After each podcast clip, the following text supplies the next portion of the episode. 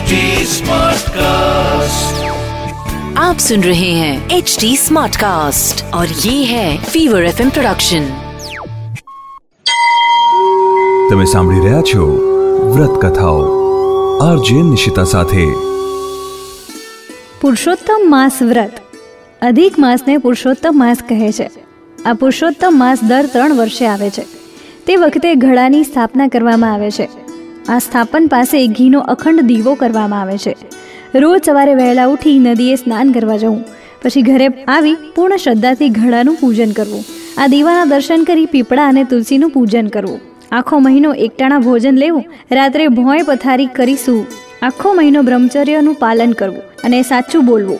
મહિનો પૂરો થાય ત્યારે બ્રાહ્મણને જમાડી એક જોડી કપડાં તથા યથાશક્તિ દાન આપવું. આ વ્રત કથા આખો માસ વાંચવી. શરૂ કરીએ પુરુષોત્તમ માસ વ્રત કથા એક હતો બ્રાહ્મણ અને એક હતી બ્રાહ્મણી. પતિ પત્ની બધી વાતે સુખી હતા, પણ વાંજ્યાપણાનું મહાદુઃખને કારણે તેમને સર્વ સુખ વિષ જેવા થઈ ગયા હતા.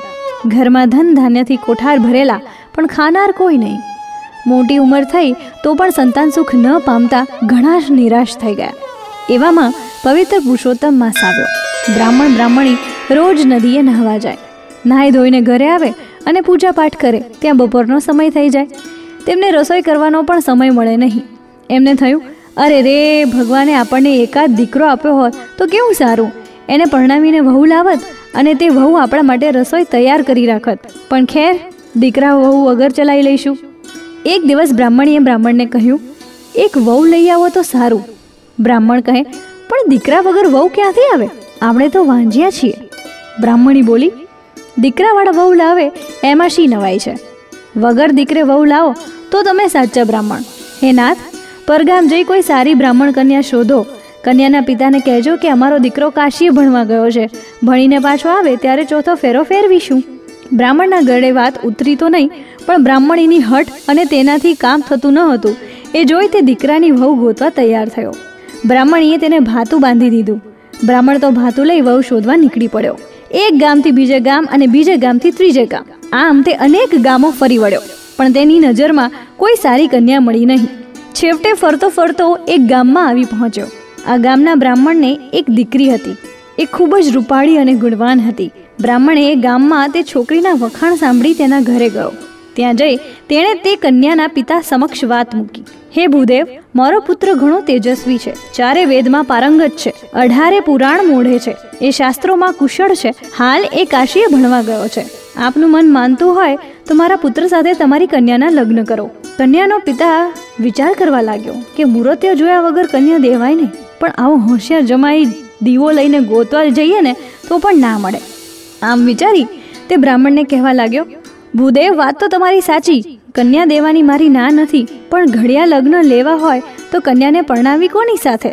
બ્રાહ્મણે કહ્યું, મારા પુત્રની પોથી લઈને આજ આવ્યો છું. તમે તમારે ત્રણ ફેરા એની સાથે ફેરવી દો. પુત્ર ભણીને પાછો આવે, ત્યાર પછી ચોથો ફેરો ફરી લેશે. કન્યાના પિતાના ગળે આ વાત ઉતરી ગઈ.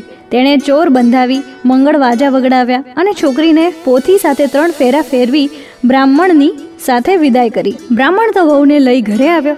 બ્રાહ્મણી તો દીકરાની વહુને જોઈને રાજી થઈ ગઈ. દીકરાની વહુ ઘણી સમજુ હતી ઘરમાં પગ મૂકતા વેત બધું ઘરકામ માથે લઈ લીધું.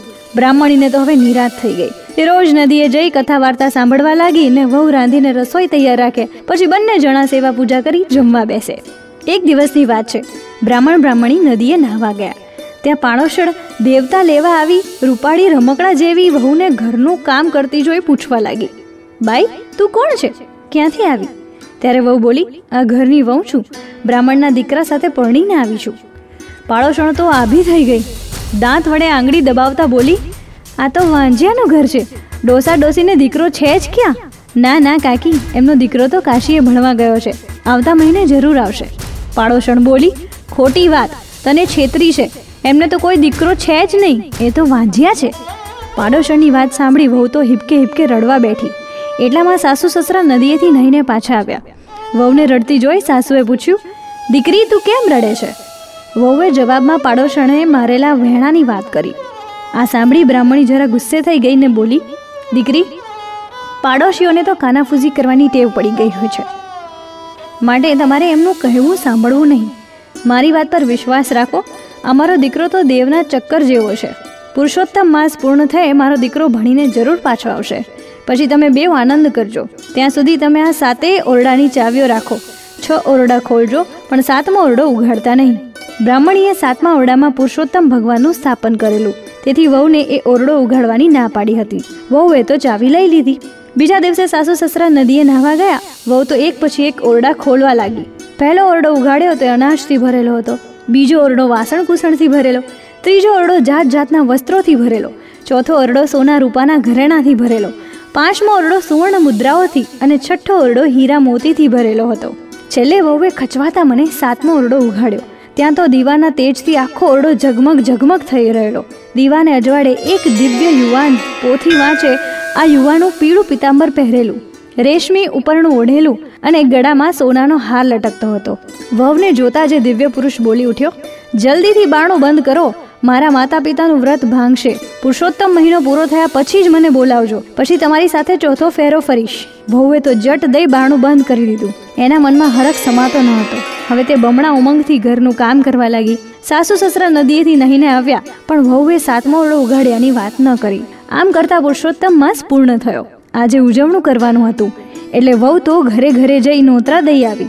થોડી વારમાં બ્રાહ્મણો આવ્યા. મંત્રો બોલવા લાગ્યા. વહુ કહે, સાસુમાં, ચોરી બંધાવો ને. આજે તો તમારા દીકરા સાથે ચોથો ફેરો ફરવાનો છે. સાસુ સસરા ગભરાયા. દીકરો તો હતો નહીં. હવે વહુને શું જવાબ દેવો? સાસુ સસરાને મૂંઝાયેલા જોઈ વહુ બોલી, સાસુજી મૂંઝાઓ છો કેમ? તમારો દીકરો કાશીએથી ક્યારના આવી ગયા છે અને સાતમા ઓરડામાં પોથી વાંચે છે. એમણે મને કહેલું, મારું નામ પુરુષોત્તમ દાસ છે. મને છેલ્લે દિવસે બોલાવજો. એટલે હું આવીશ ને તમારી સાથે ચોથો ફેરો ફરીશ. સાસુને તો વહુની વાત સાચી લાગી નહીં. છતાં વહુની ખાતર તે સાતમા ઓરડા પાસે ગઈ અને ધીમેથી ઓરડો ઉઘાડ્યો. પછી બૂમ પાડી, બેટા પુરુષોત્તમ, બહાર આવો. સમય થઈ ગયો છે. ત્યાં તો સ્વયં પુરુષોત્તમ ભગવાન બહાર આવ્યા. બ્રાહ્મણ બ્રાહ્મણીના આંખોમાંથી હર્ષના આંસુ વહેવા લાગ્યા.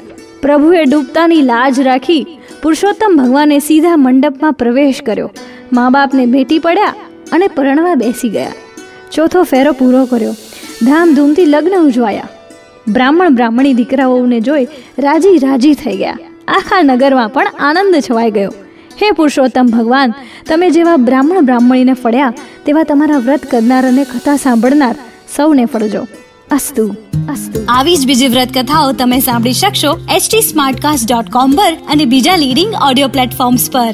ફીવર એફએમ ઓફિશિયલ ના નામથી તમે અમને સોશિયલ મીડિયા પર પણ મળી શકશો. ઇન્સ્ટાગ્રામ ફેસબુક અને ટ્વિટર પર મારી સાથે ટચમાં રહેવા માટે આરજે નિશિતા નામથી સર્ચ કરજો. For more podcast log on to HT smartcast.com or સુનો નયે નજરિયે સે. તમે સાંભળી રહ્યા છો વ્રત કથાઓ आरजे निशिता साथे। आप सुन रहे हैं एच डी स्मार्ट कास्ट और ये था Fever FM production H Smartcast